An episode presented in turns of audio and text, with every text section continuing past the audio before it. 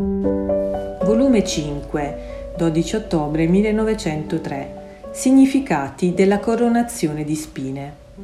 Questa mattina vedevo il mio adorabile Gesù nel mio interno coronato di spine e nel vederlo in quel modo gli ho detto, Dolce mio Signore, perché il vostro capo invidiò il flagellato vostro corpo, che aveva tanto sofferto e tanto sangue aveva versato, e non volendo il capo restare da meno del corpo, onorato col fregio del patire, istigaste voi stesso i nemici a coronarvi con una sì dolorosa e tormentosa corona di spine. E Gesù, figlia mia, molti significati contiene questa coronazione di spine, e per quanto ne dicesti, resta sempre molto da dire, perché è quasi incomprensibile alla mente creata il perché il mio capo volle tenersi onorato con l'avere la sua porzione distinta e speciale non generale, di una sofferenza e spargimento di sangue a parte, facendo quasi a gara col corpo. Il perché fu che essendo il capo che unisce tutto il corpo e tutta l'anima, di modo che il corpo senza il capo è niente, tanto che si può vivere senza le altre membra, ma senza il capo è impossibile, essendo la parte essenziale di tutto l'uomo, tanto vero che se il corpo pecca o fa del bene, è il capo che dirige, non essendo altro il corpo che uno strumento.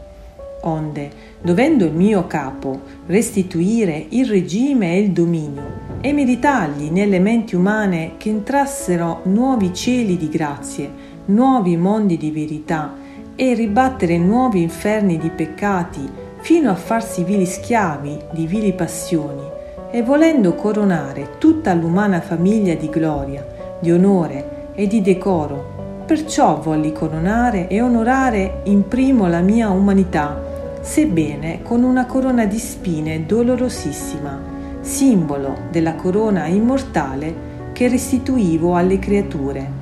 corona che era stata loro tolta dal peccato. Oltre di ciò, la corona di spine significa che non c'è gloria ed onore senza spine, che non ci si può mai essere dominio di passioni, acquisto di virtù, senza sentirsi pungere fin dentro la carne e lo spirito, e che il velo regnare sta nel donare se stesso con le punture della mortificazione e del sacrificio. Inoltre queste spine significavano che vero ed unico Re sono io, e chi solo mi costituisce re del proprio cuore gode pace e felicità, ed io la costituisco regina del mio proprio regno, onde tutti quei rivoli di sangue che sgorgavano dal mio capo erano tanti fiumicelli che legavano l'intelligenza umana alla conoscenza della mia sovranità sopra di loro. Ma chi può dire tutto ciò che sento nel mio interno? Non ho parola di esprimerlo, anzi,